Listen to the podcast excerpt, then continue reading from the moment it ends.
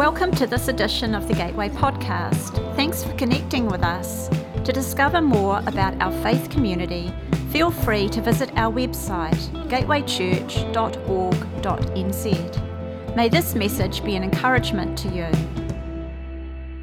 So good to see you and uh, add my welcome to Chris's. It's lovely to have you here. Thanks for coming. Um, we're doing a series from, that we've entitled From Easter to Pentecost. One of the resources that we have highly recommended is a book by the name uh, by an author called Peter Greig. Uh, Peter is the founder of um, 24 um, 7 Prayer, and it's just such an excellent little resource. I know probably you've read 100 books on prayer, and, and at least 75% of those have been frustrating and haven't necessarily helped you. I just found this one simple, easy. Um, I highly recommend it to you. Last week, Chris began the series, and uh, he drew our attention to the fact that between Easter and Pentecost, one of the factors that um, is front and center in the life of the disciples was, was their prayer. And Acts chapter 1, verses 12 through 14 reads The disciples left the Mount of Olives and returned to Jerusalem, which was less than a mile away. Arriving there, they went into a large second floor room to pray. Those present were Peter, John, Jacob, Andrew, Philip, Thomas, Bartholomew, Matthew, Jacob the son of Alphaeus, Simon the Zealot, Judas the son of Jacob, and a number of women, including Mary, Jesus' mother. His brothers were there as well. All of them were united in prayer, gripped with one passion, interceding night and day. So we thought it would be really good leading up to Pentecost to spend a bit of time talking about our prayer lives, our personal prayer lives, our, our corporate prayer. Um, it is a very basic, very practical level teaching. It's not some advanced uh, level spiritual warfare or some theological treatise. Uh, and as Chris said last week, the last thing it's designed to do is to make you feel guilty um, more guilty than most of us already feel when it comes to the area of prayer or lack thereof. So it's a, it's a very simple how and why. Much of what I want to share with you over the next couple of weeks is incredibly personal. Um, I, I, didn't know how to go about this, but it, it, um, it is a very personal approach to how I pray. And uh, I want to say right at the beginning, I'm not talking about how I pray because I'm some kind of expert. I am very much a fellow struggler when it comes to prayer. And sometimes I think my prayer life could be summed up in three words good, bad, and at times ugly. Uh, I, so I'm no expert. I'm no Rees Howells, David Brainerd, or praying John Hyde. I've read their stories like you and have come away probably as you have, inspired and intimidated in equal measure. When it comes to prayer, as, uh, as is true of so many areas of my life, I describe myself as a plodder. I look at those who fly, run, and even jog in prayer with a degree of envy. I'm a plodder. I've plodded for nearly 50 years. I still regard myself as a rank amateur in the field of prayer. Nevertheless, I have persisted. And in his book, Peter Greig talks, he begins by talking about three really simple principles on prayer. And he suggests that we keep it simple, we keep it real, and we keep it up. I'm not so sure how often my prayers have been simple or real, but I have kept it up. Um, what I want to do with you over this next couple of weeks is just share with you um, my pattern of prayer. And I'm not doing that because I think my pattern is more effective than yours. Uh, for a start, I don't know what yours is. Uh, and for many of you, I look at you and think you probably have a better pattern than I do. And so you can opt out right now. You can go and do emails or Facebooks for, for 25 minutes. Um, I see some of you have already started. Uh, so, um, I'm addressing my remarks to fellow strugglers for whom even the word prayer is somewhat intimidating and daunting. Um, what I'll share, uh, I have shared before, so for some of you, if it sounds familiar, uh, it probably is. I want to begin by answering two simple questions, two crucial questions, really. And the first is why bother? And the second is okay, so uh, uh, you've convinced me that I should bother. Um, how do you actually get about it? How do you do it? So, firstly, why bother? And perhaps another way of phrasing that question is really, Don, does it make any difference? I mean, you hear people say, look, God is sovereign. He doesn't need my help. He doesn't need my prayers. What He does is will what He wills. And I, I'm not even sure if my prayers make a difference. And to be fair, there are some scholars who, who talk like that. They say prayer isn't about changing God's will. You know, if you go to prayer thinking you're going to change God's will, you're going to be very disappointed. The purpose of prayer is actually to change you. Now, while I do believe that prayer changes us, I have major issues with such a stance. And I think if you look at issues like Abraham haggling almost with God over the number who would be needed to save Sodom and Gomorrah, if you see Hezekiah turning his face to the wall and weeping and praying for an extension of his life, then I find it hard not to see that God actually is moved by prayer and that he changes his mind almost, as it were. I think the whole idea of God's unchangeable sovereign will, you know, God wills what He wills. We pray, but it's all about changing us. He does not change. For me, that's more akin to Allah's, uh, to, to Islam's Allah wills it than it is to Christian teaching. And it's what I call Doris Day theology. Que sera, sera. What will be, will be. Uh, I don't think the Bible teaches that. I don't plan to unpack that in any depth. Sufficient to say that I do think that Scripture teaches that God is sovereignty, but I think that in His sovereignty, He's determined that you and I, His people, will partner with Him in the co governance and administration of earth's affairs, and that happens through our prayers. The Bible teaches He's made us a kingdom of priests, kings and priests, and He intends us as kings and priests to co govern with Him through the power of prayer. So, author and pastor John Piper puts it this way He says, Prayer is the coupling of primary and secondary causes. It is the splicing of our limp wire to the lightning bolt of heaven. How astonishing it is that God wills to do his work through people. It is doubly astonishing that he ordains to fulfill his plans by being asked to by us. You know, if you read Ezekiel chapter 36, it's a chapter full of hope and full of things that God promises to do. He speaks to Israel about all of the things that he plans to do, and then in verse 37 of that chapter, he says, Thus saith the Lord God, I will also let the house of Israel inquire of me to do this for them. Now, he's just said in a long list what he plans to do. And then he adds, But I want you to ask me that I might do those things. He doesn't say, I will do what I will do in spite of what you ask. He says, This is what I want to do, but I want you to partner with me. I want you to ask. I want you to pray. Praying really does make a difference. Sometimes I hear people saying about a particular situation, well, all things will work together for good. God will work all things together for good. And of course, they are quoting partially and selectively a passage from Romans 8. But it's really important that when you get promises like that, you read them in a proper context. And the context is Holy Spirit inspired prayer. Listen to this. This is the message translation of Romans 8 26 to 28.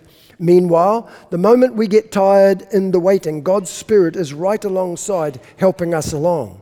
If we don't know how or what to pray, it doesn't matter. He does our praying in and for us, making prayer out of our wordless sighs, our aching groans. He knows far better than we know ourselves, knows our pregnant condition, and keeps us present before God. That's why Okay, take note of that phrase. That is why. Context, Holy Spirit inspired prayer.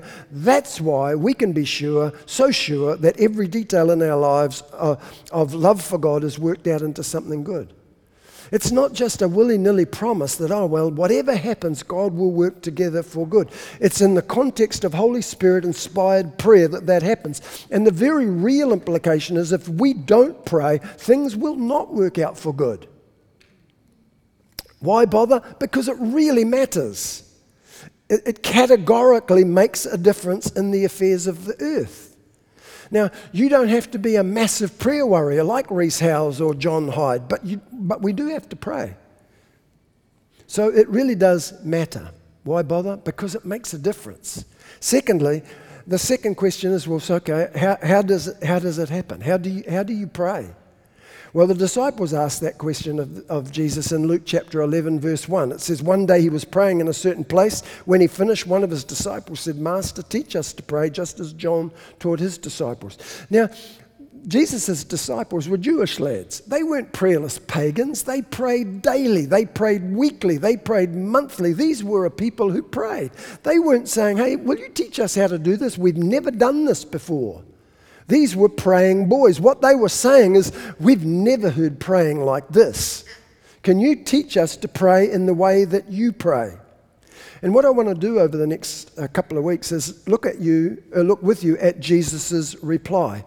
Before I do, can I suggest a couple of very practical steps before we go into praying through this prayer that Jesus taught his disciples? And the two things, real simple set a time, find a place. Set a time. Friends, prayer is too important to leave to chance, to engage in only when you feel spontaneously, authentically, emotionally moved to do it. If you wait for a spontaneous, authentic, uh, uh, uh emotional, you, you're just never going to get there. Set a time.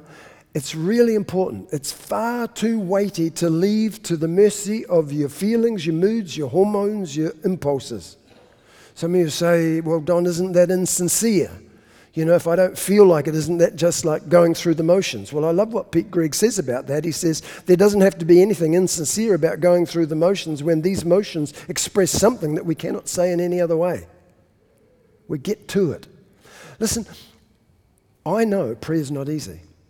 I know, like you, it's work. It's, it's war.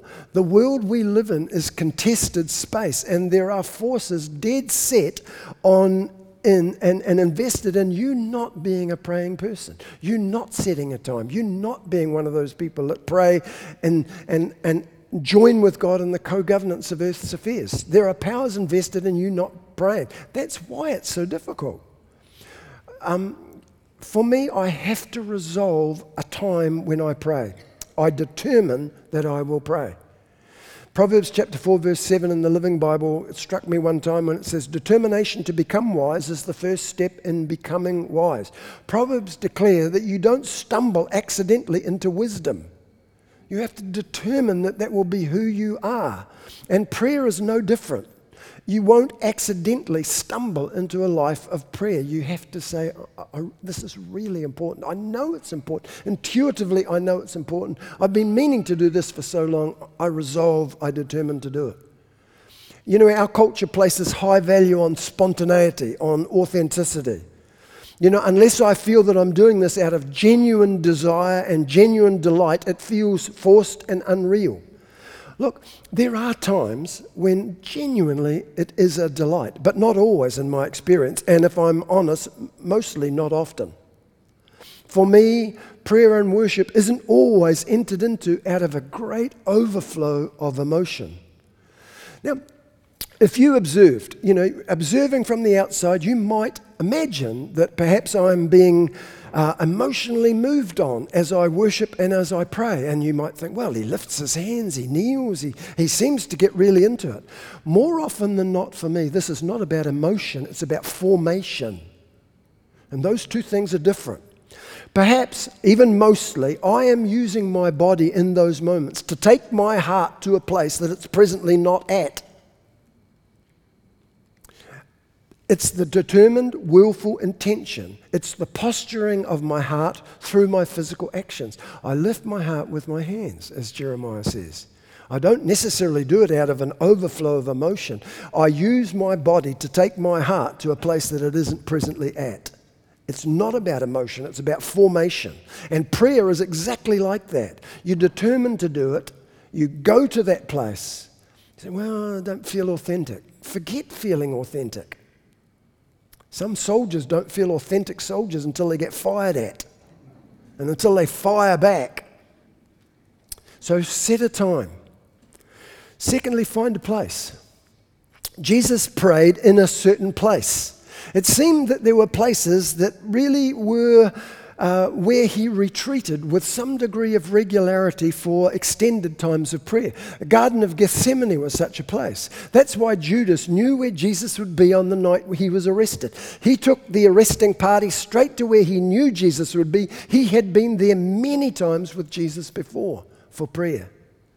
You know, the ancient Celtic Christians understood very well that the Holy Spirit could saturate a place as easily as he could saturate people, and they evocatively described such places as thin places. Thin places where they were locations where it seemed that heaven and earth seemed to touch, or at least seemed to be in incredibly close proximity. I was contemplating that idea of a thin place this week when a question and a thought struck me in quick succession. The question was well, how does a place become a thin place? You know, is there something inherent uh, in a location? Is there some kind of heavenly portal that you, you stumble on and you think, oh my goodness, I found a thin place? The thought that struck me straight afterwards was perhaps it becomes thin because it gets worn thin by repetition and by persistence. In the same way that you wear a pair of jeans or trousers through. Of course, today you can buy your jeans already old and worn and thin. Classic now generation. You know, you, you don't even take the time to wear out your own jeans. And you bleat to me about authenticity. Just kidding, tongue in cheek, okay? Perhaps we create a thin place by wearing it thin. Your thin place might be a special chair. It could be your spare room. It could be a loft. It could be the place where you walk. It could even be a literal closet. I remember going around to a person's place one time and they said, Hey, Don, I want to show you something. The other week you said, Go into your closet and close it and pray to your father's. And he'd taken all his clothes out of his closet and he'd set up a prayer thing in his closet. I, I don't care where it is. If you want to do that, do it. But set a time, find a place say, Well, Don, I've done those things before, and when I get there, I just don't know what to do. I, I sit, I stare out the window, my mind wanders all over the place. Well, I'm tempted to say what a teacher said to one of his pupils when he saw their thoughts wandering. He said, Son, you shouldn't let your mind wander. It's way too small to be out by itself. but I wouldn't be so cruel because I am a fellow wanderer, okay? When the disciples said, Can you teach us to pray? he gave them this famous prayer that we now call the Lord's Prayer. I wonder that it shouldn't be better called the disciples' prayer. When we were Catholics, we simply called it the Our Father. 31 words in the original language, and originally it rhymed. It seemed that Jesus gave them a poem to help them pray. And it is simple and simply profound.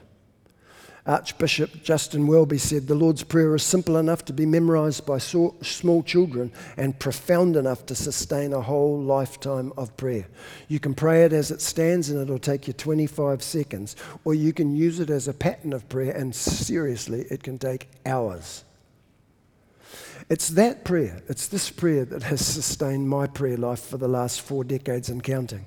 I began to use it as a pattern for prayer in the 1980s, and I still use it today, and I haven't become tired of it or bored with it, and I'm really hopeful God feels the same way.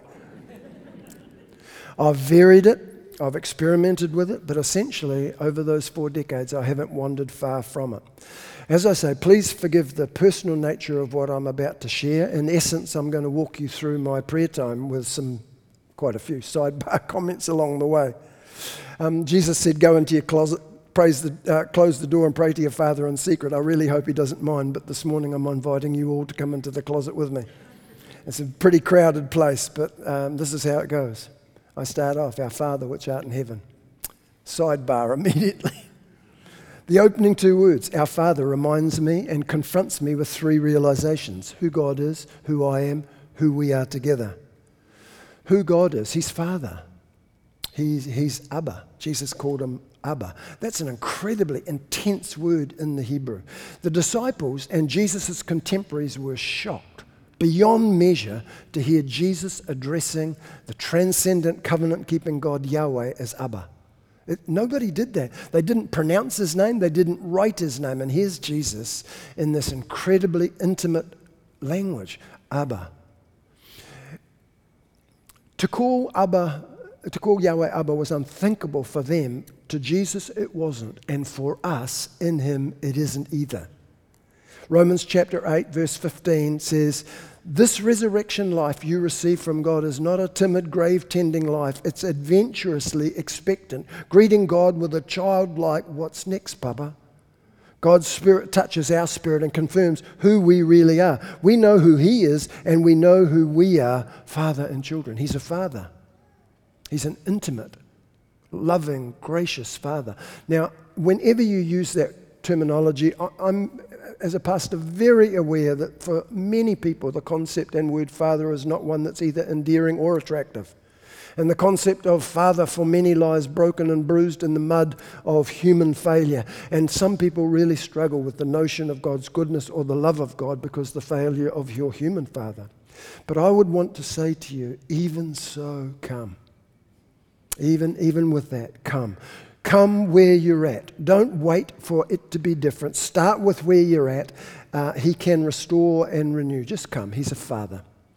That passage our Father also tells me who I am, as the Romans passage makes clear. He's Father, I'm a child. 1 John chapter 3 verse 1 what a marvelous love the father has extended to us just look at it we're called children of God and that's who we really are we are his beloved children and we need to remind ourselves of that. We're called Christians, I think, three times in the New Testament. In the New Testament, we're called beloved 56 times. You are my beloved Son in whom I'm well pleased.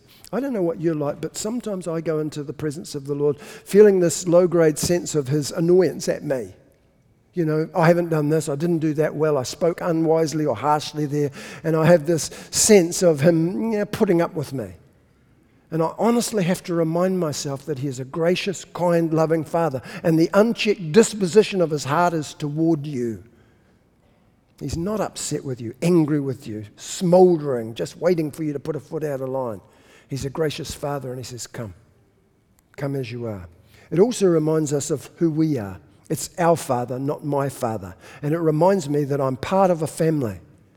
You know, it is so easy for us in this me centered generation to forget the sacredness of others. They are bit, part, bit actors on the center.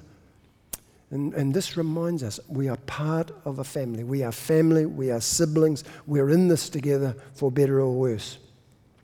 You know, the other day I was reading uh, an article by the great English wit G.K. Chesterton, and it just made me smile.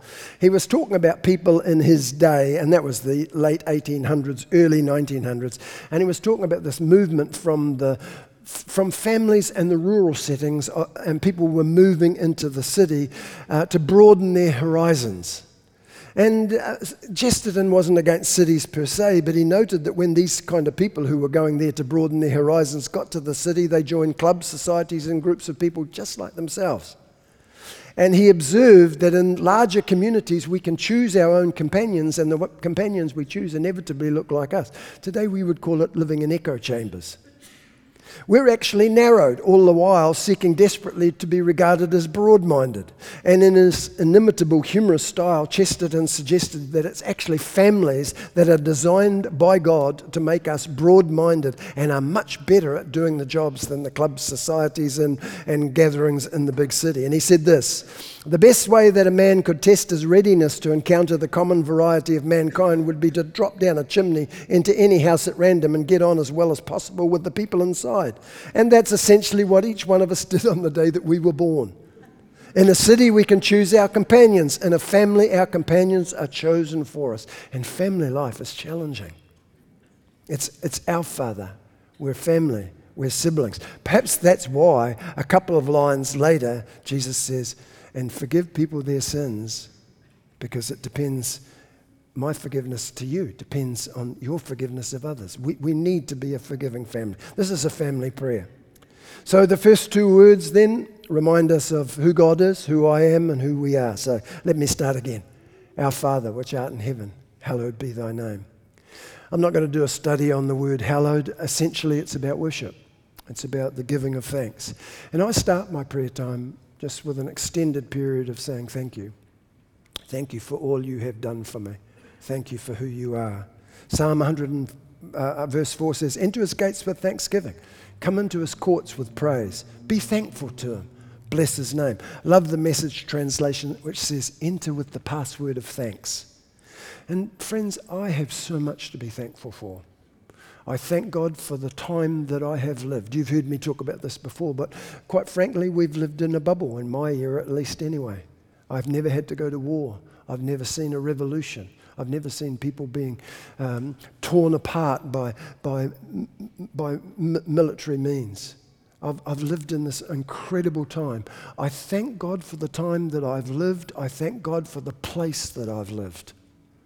I heard somebody bleating on the other day about our freedoms being taken from us. Sorry, this is going to be personal, but, but, uh, but I, I wanted to say to them, why don't you just pack up and go to Ukraine for a couple of weeks? You'll come back and you'll do what the Pope does. You'll get down on the tarmac and you'll kiss the ground. We live in a bubble, and I am incredibly thankful for it. And I let God know often I thank Him for the time I've lived. I thank Him for the place that I've lived. I thank Him for the people that I've lived with. I thank Him for the resources that are available to me. And above all, I thank Him for His call and grace on my life. And I do it regularly. I'm grateful and I express it. I intersperse my words with songs sometimes. I won't, uh, I won't subject you to that. But I'll sing, Give Thanks with a Grateful Heart, or some other song that says, Father, thank you. That easily leads into and overlaps with worship, and I worship Him for who He is and what He's done. I thank Him that He's Creator. All things were made by Him. Without Him was nothing made that was made. I thank Him that He's the sustainer. All things are held together by the word of your power. Without that, things would fly apart. They wouldn't cohere. They cohere because of your constant care over our world, and I'm grateful for it, and I thank you for it. I thank Him that He's the Redeemer. I mean, Thank you, Jesus. I don't know what else to say, but thank you, thank you, and thank you again. I thank him that he's the present Lord. All authority on heaven and earth has been given to him. And I invite him and ask him that he would exercise it. I thank him that he's the coming king. Even so, come, Lord Jesus. Maranatha. And, and as I say, sometimes I'll just stop. Sometimes I'll pause. Sometimes I'll speak in tongues. Sometimes I'll just listen. Other times I'll sing. I stand in awe of you. The other, other day I pulled that up from the old memory bank. Remember that one? I stand, I, st- I said I wasn't going to subject you to that. I stand in awe of you. One of the things that I've done is I've learnt by memory a whole list of God's names, names by which He reveals Himself in the Scriptures. And so at this point in my prayer, I go through those names with thanksgiving. And I say, Lord, you're Jehovah Tsidkenu, the Lord who is righteous, the Lord my righteousness. And I thank you that you're merciful and gracious. You're abounding in covenant love and faithfulness. You, you show mercy to thousands of generations of those who love you, and yet you're just. You visit the iniquity of the fathers on the children to the third and fourth generation. You're not to be trifled with. I worship you for who you are. You're righteous. You're Jehovah Makadesh, the Lord who sanctifies me. Um, this, this one is, uh, you know, inviting the Lord to work in my life and say, Lord, there's much to sanctify. And, um, and, and I invite you to, to work in my life. You know, um, I, I, I, was raised, uh, or I became a Catholic in my teen years, and for those of you who know the Catholic uh, Church, you go to confession. And so, as a good Catholic, I went to confession, and the priest soon realized that when Don Barry came to confessions, shift work was on the cards you know, uh, because there's, there's lots to confess. And, and uh, some things never change. And at this point, I come to Jehovah Makadesh and I, and I talk about things that, Lord, I'm really sorry that I did that. I'm really sorry that I said that. I feel bad that I think like that sometimes. Lord, would, would you come? And as I say, I intersperse it with thanks and prayer. Now, some of you might be thinking, look, is God so insecure you know, that you, you have to remind him how, how good he is. He's not one of these insecure athletes or entertainers who constantly reads his own rep- uh, press reports, is he? And, and has an ever present cadre of sycophants hopper, hovering around him. Is that the God you worship? And the answer, of course, is no. He doesn't need reminding who he is. I need reminding who he is. Reminds me of a story I heard about Margaret Thatcher one time. She was uh, PM at the time, and in, in, her uh, PM duties, um, she was going to visit a rest home, and she went up to someone, you know, one of the older residents, and said, "Hello, do you know who I am?" And the woman looked up from what she was engaged in and sympathetically said to her, No, dear, I don't. But if you go to the matron, she's really good at helping people who have forgotten who they are.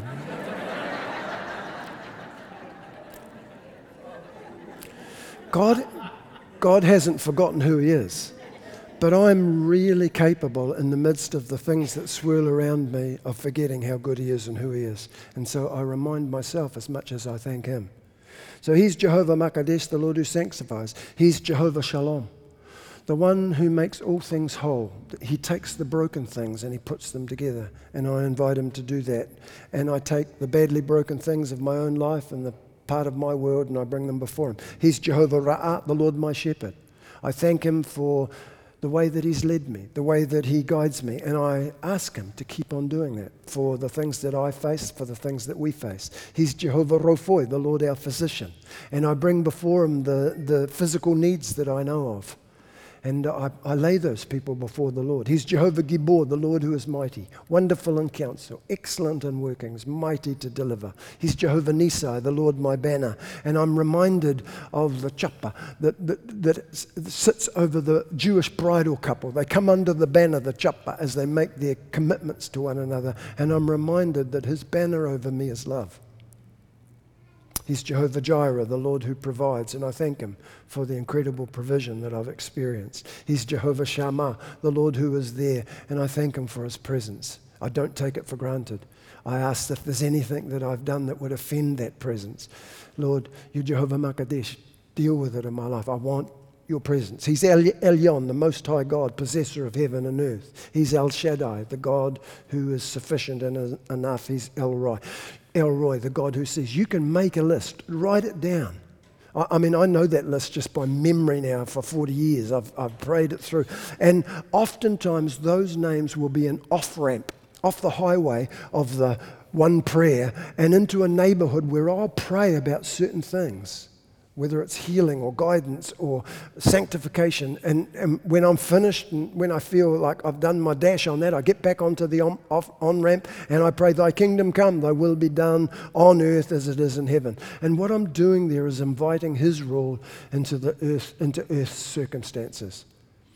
The kingdom of God, Romans says, is not meat and drink, but is righteousness, peace, and joy in the Holy Ghost. And when I'm praying for the kingdom of God, for His rule, I'm praying for righteousness to be brought into a situation. The result of that righteousness will be wholeness and joy. You know, the world wants wholeness and joy, but it doesn't want anything to do with righteousness.